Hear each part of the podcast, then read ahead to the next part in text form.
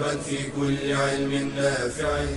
ينمو العلم ويتقدم بتقنياته ومجالاته ومعه نطور أدواتنا في تقديم العلم الشرعي. أكاديمية زاد. زاد أكاديمية ينبوعها. صاف صاف ليروي غلة الظمآن. هذا كتاب الله روح قلوبنا. خير الدروس تعلم القرآن. بشرى لنا زاد أكاديمية للعلم كالأزهار في البستان. الحمد لله رب العالمين. أحمده سبحانه وتعالى حمدا كثيرا طيبا مباركا فيه. والصلاة والسلام على سيدنا رسول الله. اللهم صل وسلم وبارك على عبدك ورسولك محمد وعلى آله وأصحابه أجمعين. سبحانك لا علم لنا إلا ما علمتنا إنك أنت العليم الحكيم. اللهم علمنا ما ينفعنا وانفعنا بما علمتنا وزدنا علما. ما شاء الله كان. ونعوذ بالله من حال أهل النار. اللهم لا سهل إلا ما جعلته سهلا وأنت تجعل الحزن إذا شئت سهلا. ثم أما بعد أيها الأحبة الكرام فالسلام عليكم ورحمة الله وبركاته. واهلا وسهلا بكم في هذا اللقاء المتجدد معكم ونحن نعيش وإياكم مع كلام الله تبارك وعز وجل. نحاول من خلال هذا اللقاء أن نبين شيئا من معاني كلامه تبارك وتعالى. ونحن كما تعلمون أيها المباركون نعيش مع الجزء الأخير من كتاب الله مع الجزء الثلاثين وعلى الأخص مع سورة النبأ. وكان آخر ما تحدثنا عنه في اللقاء الماضي هي الآية الثانية والعشرين من هذه السورة المباركة التي يقول الحق تبارك وعز وجل فيها عن أصحاب النار للطاغين مآبا. إن جهنم كانت مرصادا للطاغين مآبا. وقلنا أن الطاغين هنا جمع طاغ والطاغي هو ذاك المتجاوز للحد في معصيته لله تبارك وتعالى بارتكابه عياذا بالله للمهلكات للأمور العظام التي ربما تخرجه عن دائرة الإسلام وهم المعنيون بهذا السياق وهم المعنيون في هذا الحديث وفي هذه السورة المباركة للطاغين مآبا أي مرجعا يرجعون إليه وكنا قد وقفنا معها وذكرنا شيئا مما يتعلق بأمر التربية والوعظ فيها في الحلقة الماضية بفضل الله عز وجل. ثم قال تبارك وتعالى عن هؤلاء الذين هم قد طغوا فكانت جهنم لهم مآبا قال لابثين فيها أحقابا. لابثين أي ماكثين فيها أي في جهنم عياذا بالله. أحقابا أحقابا جمع حقب. ومنه قول الله تبارك وتعالى في سورة الكهف أو أمضي حقبا. والحقب أو الحقب ذكر الإمام البغوي رحمه الله أن مفردها ينطق بضم الحاء وضم القاف أيضا وينطق أحيانا بضم الحاء وإسكان القاف فيقال حقب ويقال حقب حقب. وهو أي الحقب أو الحقب المراد به على الصحيح الفترة الزمنية الطويلة جدا التي يمكث فيها عياذا بالله أهل النار في النار. فإن الله تبارك وعز وجل إذا أدخل أهل النار النار كما ذكرنا مرارا فإنهم أي أهل النار على فريقين. الفريق الأول هم المشركون الكافرون المنافقون هؤلاء الذين مرقوا وخرجوا عن الإسلام وهم المعنيون في هذه الآيات التي بين أيدينا. وهؤلاء عياذا بالله مخلدون في نار جهنم لا يخرجون منها أبدا. قال الله تبارك وتعالى إن الله لعن الكافرين وأعد لهم سعيرا خالدين فيها أبدا أبدا لا يجدون وليا ولا نصيرا. ولهذا فإن القول المحكي الصحيح عند أهل السنة والجماعة أن النار لا تفنى أن النار لا تفنى فهم يمكثون في ذلك العذاب الأليم المهين احقابا احقابا أي سنين كثيرة لا يعلم عددها إلا الله عز وجل. فكلما انتهى حقب جاء حقب آخر كلما انتهى حقب جاء حقب آخر.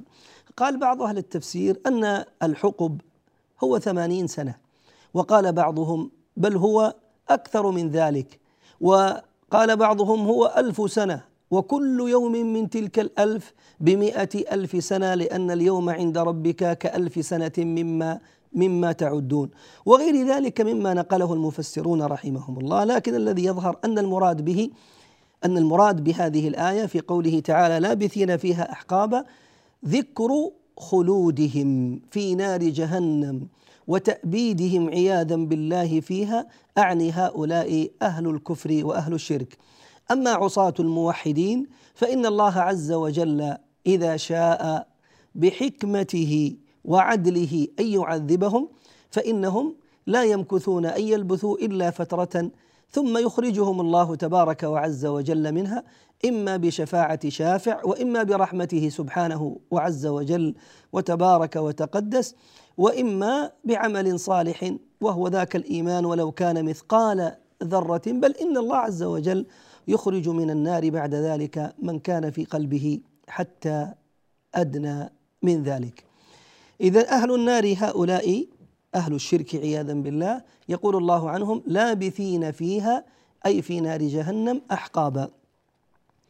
وهم في حال لبثهم في نار جهنم قال الله عنهم في صورة عذابهم ووضعهم الكائنون فيه قال لا يذوقون فيها بردا ولا شرابا إلا حميما وغساقا. نعوذ بالله نعوذ بالله من النار. أهل النار لا يذوقون في النار لا بردا ولا شرابا.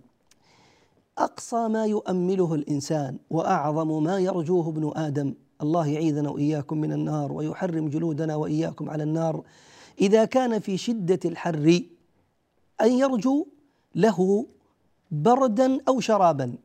بردا أي مكانا يستظل فيه يأتي عليه ذاك النسيم العليل وذاك الهواء البارد. أو شرابا يشربه فيهون عليه تلك الحرارة الشديدة التي سرت في بدنه والتي سرت في المحيط الكائن فيه. أهل النار مع ذلك العذاب الذي يصبه الله تبارك وعز وجل عليهم صبا فإنهم لا يذوقون فيها لا بردا ولا شرابا. لا بردا ولا شرابا. ولاحظ التعبير القرآني لا يذوقون. يعبر بالذوق الذي الأصل فيه الطعم.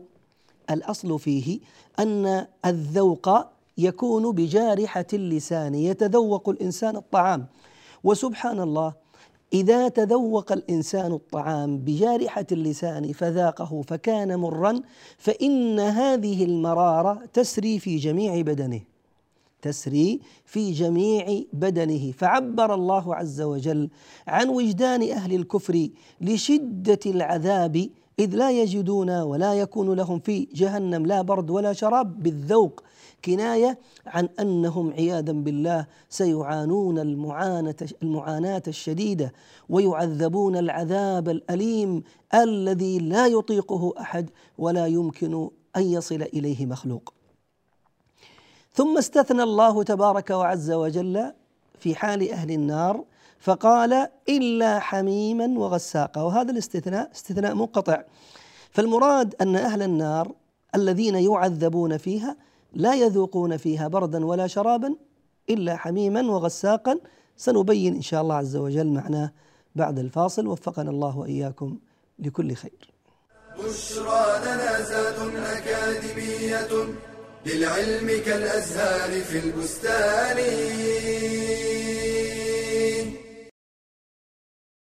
هل تظن العلم وجبة سريعة تجهز وتؤكل في لحظات؟ بل يحتاج طالب العلم إلى صبر طويل قال يحيى بن أبي كثير. لا يستطاع العلم براحة الجسم. فيصبر على حضور مجالس العلم ودوراته أو متابعتها عبر الشبكة أو الفضائيات العلمية. ويصبر على المراجعة حتى يثبت الحفظ. قال أبو بكر الصبغي عن بعض مسائل العلم. كررتها على نفسي ألف مرة حتى تحققتها. ويصبر على السهر في تحصيل العلم. فإن في النهار أشغالا. قال بعض الفضلاء متى تبلغ من العلم مبلغا يرضي؟ وأنت تؤثر النوم على الدرس والأكل على القراءة. ويصبر على النصب والتعب في تحصيل العلم. قال تعالى في قصة خروج موسى عليه السلام لطلب العلم. فلما جاوزا قال لفتاه آتنا غداءنا لقد لقينا من سفرنا هذا نصبا. ويصبر على إنفاق المال في طلب العلم وشراء الكتب ونحو ذلك. قال إسماعيل بن عياش ورثت من أبي أربعة آلاف دينار. أنفقتها في طلب العلم. فاصبر على طلب العلم حتى تنال طرفا منه. واسأل الله المزيد. قال تعالى وقل رب زدني علما. بشرى لنا زاد أكاديمية للعلم كالأزهار في البستان. مرحبا وأهلا وسهلا بكم أيها المشاهدون الكرام. عدنا إليكم بعد الفاصل وكنا نتحدث قبل الفاصل عن ذلك الاستثناء المنقطع الذي ذكر الله تبارك وعز وجل فيه عذاب أهل النار أعاذنا الله وإياكم من النار. إذ قال تبارك وتعالى عنهم لا يذوقون فيها بردا ولا شرابا إلا حميما وغساقا إلا حميما وغساقا فهم سيذوقون الحميم والغساق. فينفي سبحانه وتبارك وتقدس عنهم أن يذوقوا البرد أو الشراب ويثبت سبحانه عز وجل بهذا الاستثناء المنقطع لأن الحميم ليس من جنس البرد والغساق ليس من جنس الحميم فيثبت لهم عز وجل هذا العذاب وهو أنهم لا يذوقون فيها بردا ولا شرابا إلا حميم وغساق. ما هو الحميم؟ الحميم هو ذاك الماء المغلي الذي بلغ في درجة الغليان أقصاه وأعلاه. عياذا بالله. عياذا بالله.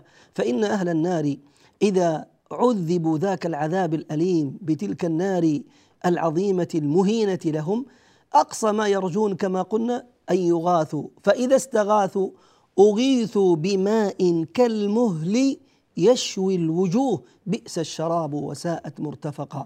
يعطون هذا الماء ولكنه في أعلى درجات الغليان في أعلى درجات الغليان.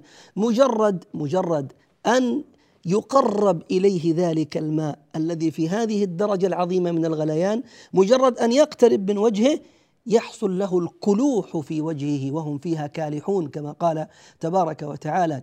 وهو ذلك الانزواء ذلك الانزواء والانكفاء الذي يكون لجلدة وفروة الوجه عياذا بالله من شدة الحرارة.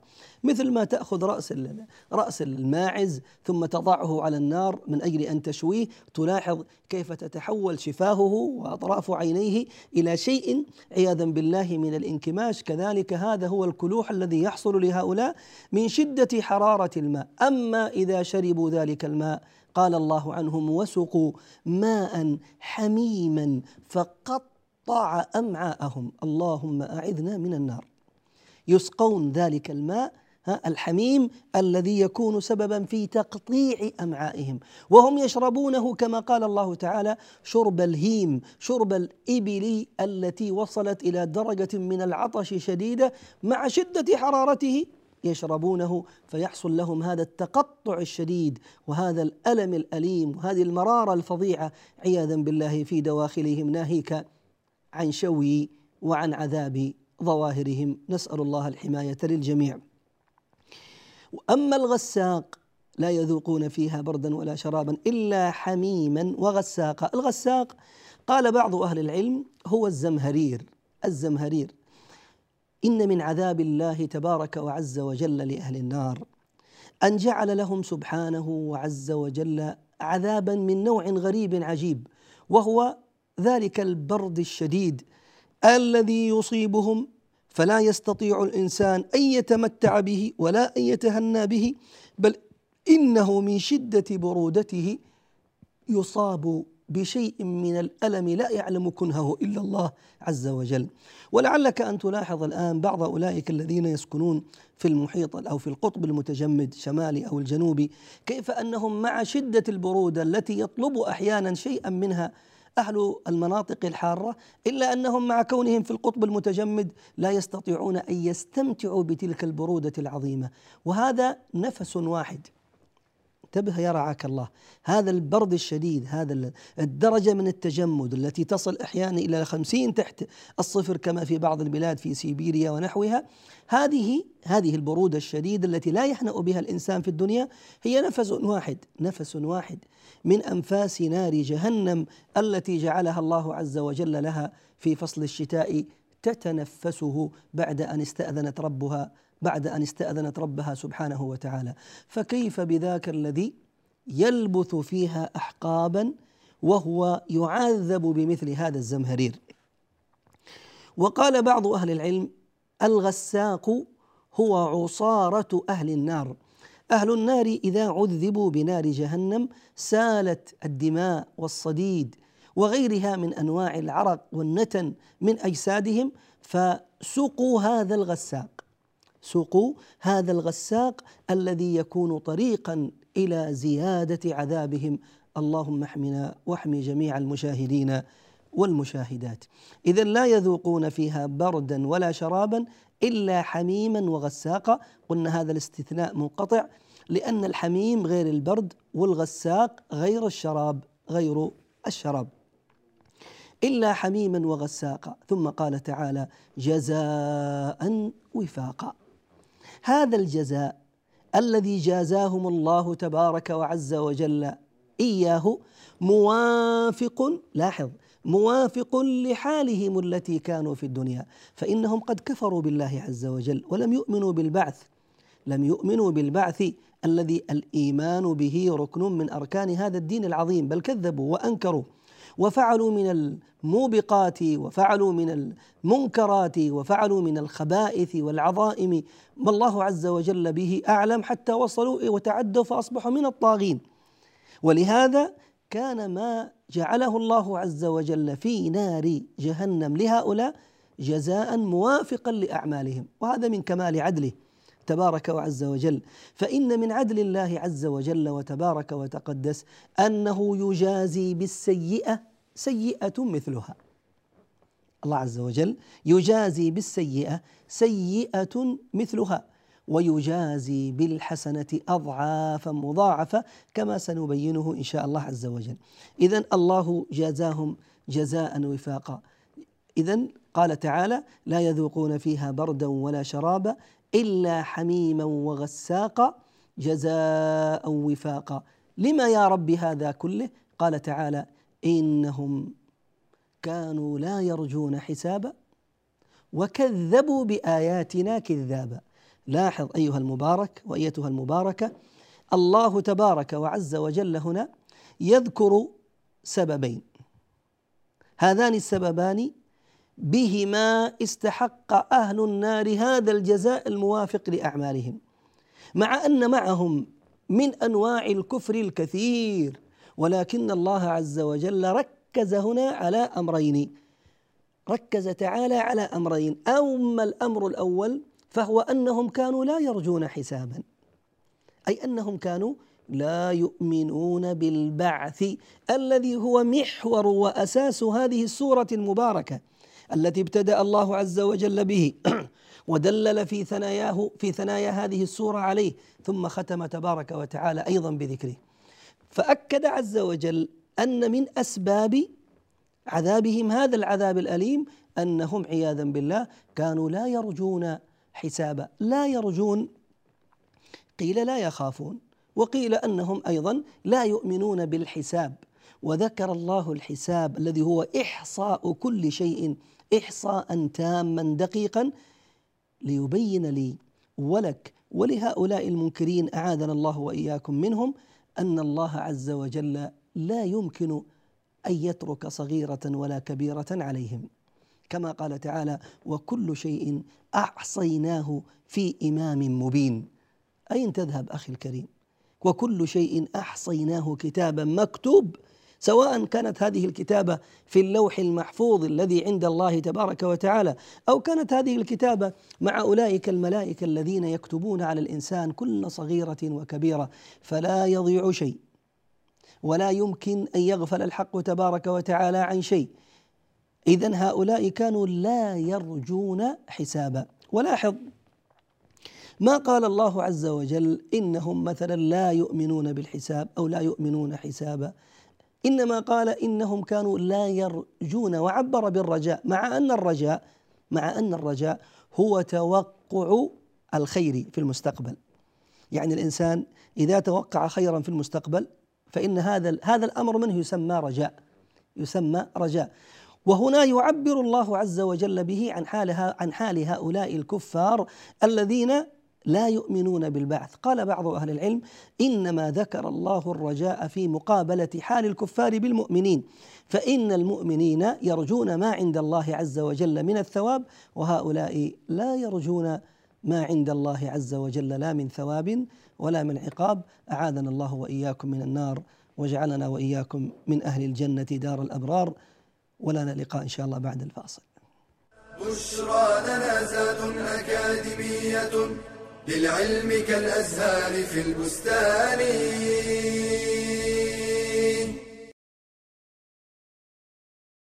أمانة عظيمة ومسؤولية كبيرة إنها تربية الأهل والأولاد. قال تعالى يا أيها الذين آمنوا قوا أنفسكم وأهليكم نارا. قال علي بن أبي طالب أدبوهم وعلموهم. فنعلمهم العقيدة الصحيحة. قال تعالى واذ قال لقمان لابنه وهو يعظه يا بني لا تشرك بالله ان الشرك لظلم عظيم. وقال صلى الله عليه وسلم لابن عباس يا غلام إني أعلمك كلمات احفظ الله يحفظك. ونعلمهم حب النبي صلى الله عليه وسلم وحب أصحابه. فقد كان السلف يعلمون أولادهم حب أبي بكر وعمر كما يعلمون السورة من القرآن.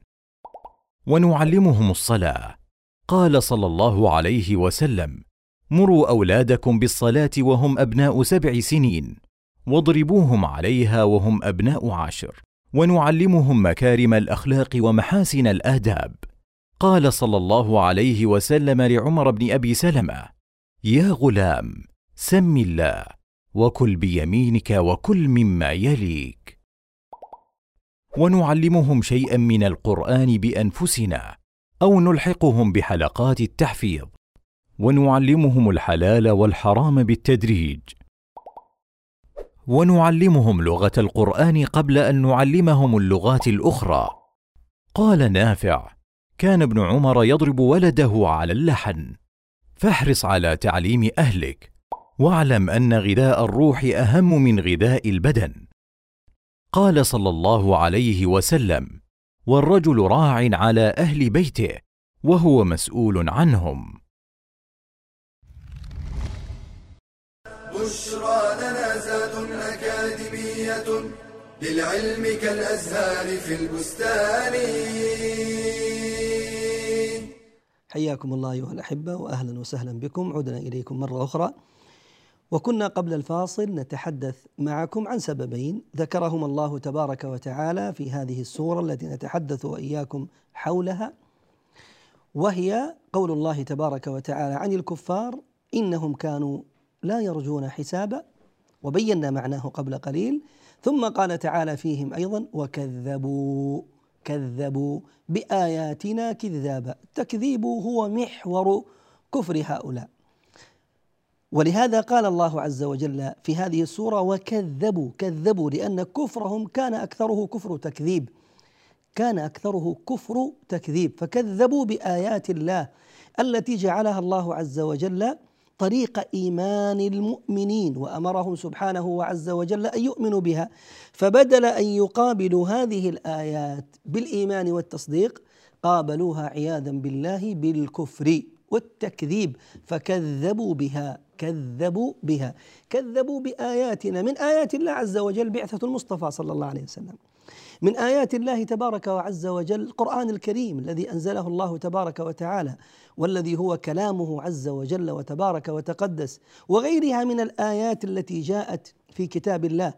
فالآيات إما أن تطلق يراد يعني ويراد بها الآيات الكونية وإما أن تطلق ويراد بها الآيات القرآنية وهم في الحقيقة مكذبون بهذا وهذا. فهم لا يعزون لا يعزون الآيات الكونية إلى خالقها سبحانه وتعالى ولا كذلك يؤمنون ويصدقون بالآيات القرآنية وأنها من عند رب البرية سبحانه وعز وجل وتبارك وتقدس. فهم كذبوا بآياتنا كذابا. كذابا قالوا كما قال بعض أهل العلم يعني يقولون هي لغة يمانية. فيقول المرء كذبت كذابا وخرقت خراقا وجاء الله عز وجل بهذه اللفظه هنا لتناسب أواخر الآيات. إنهم كانوا لا يرجون حسابا وكذبوا بآياتنا كذابا. ولاحظ قبلها وبعضها سبحانه وتعالى يختم عز وجل بهذه الألف الممدودة. فأراد الله تبارك وعز وجل أن يختم كذلك هذا السياق لروعة الكلام وجمال السياق القرآني بقوله عز وجل كذابه وهي صحيحة لفظة جميلة تناسب هذا السياق وهي مصدر التكذيب هي مصدر مشتق من التكذيب فيؤكد سبحانه وعز وجل عظيم كذب هؤلاء. إنهم كانوا لا يرجون حسابا وكذبوا بآياتنا كذابا. اذا يا ربي ما كان المقابل لهؤلاء؟ قال وكل شيء أحصيناه كتابا. قال عز وجل إنهم كانوا لا يرجون حسابا وكذبوا بآياتنا كذابا وكل شيء أحصيناه كتابا. فذوقوا فلن نزيدكم إلا عذابا. يؤكد عز وجل أيضا على أنه عز وجل يحصي عليهم كل كبير وكل صغير فهو أمر محصي موجود في ذلك الكتاب الذي في اللوح المحفوظ لا يغيب عنه عز وجل صغير ولا كبير وإن نسيه العبد أو غاب عنه. ثم يقول عز وجل لهم بهذا الأسلوب الذي يزيدهم إهانة ويزيدهم تكذيبا ويزيدهم تحقيرا وإهانة فذوقوا ذوقوا هذا العذاب الأليم فلن نزيدكم إلا عذابا. يقول بعض أهل العلم أن هذه الآية من أعظم الآيات التي وردت في نكال الكفار. من أعظم الآيات التي جاءت في خزي هؤلاء الكفار. تخيل إنسان يعذب في نار جهنم وهم مع عذابهم في نار جهنم يصطرخون فيها. ربنا أخرجنا نعمل صالحا غير الذي كنا نعمل. ثم يصطرخون فيها أخرى يريدون الغوث بالماء أو بالشراب أو بغيره من البرد. وهم مقابل كل ذلك الاستغاثة لا يسمعون من الحق عز وجل إلا هذه الكلمة التي تزيدهم عذابا وتزيدهم مهانة. فيقول الله لهم فذوقوا. ذوقوا هذا العذاب الأليم. ذوقوا فلن نزيدكم إلا عذابا. المعنى أن العذاب لن يخفف عن هؤلاء الكافرين وإنما سيكون في حالة ازدياد مستمر. لا إله إلا الله.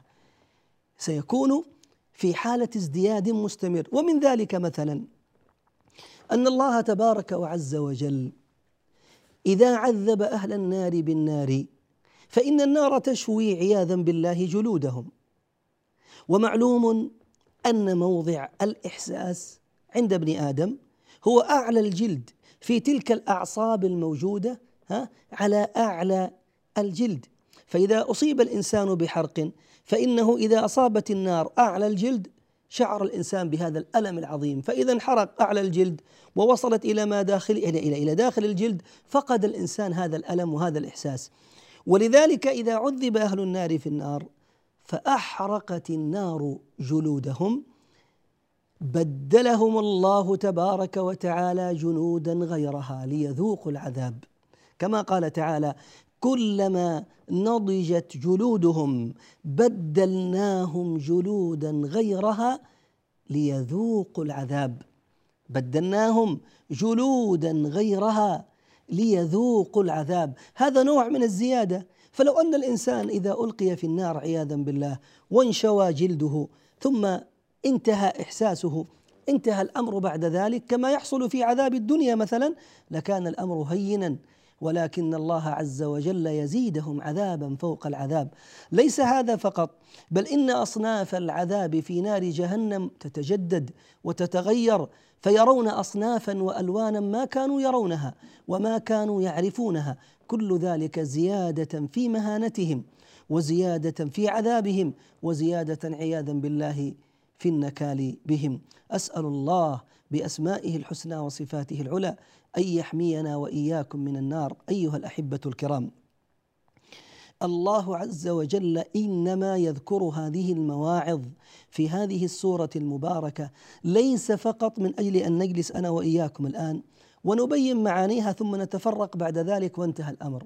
إنما يذكر الله عز وجل هذه المواعظ وهذه الزواجر العظيمة من أجل أن نتعظ من أجل أن تكون طريقا إلى بعدنا عن معصية الله تبارك وتعالى من أجل أن يخوفنا الله عز وجل بالنار وما فيها من عذاب أليم. أسأل الله لي ولكم الحماية.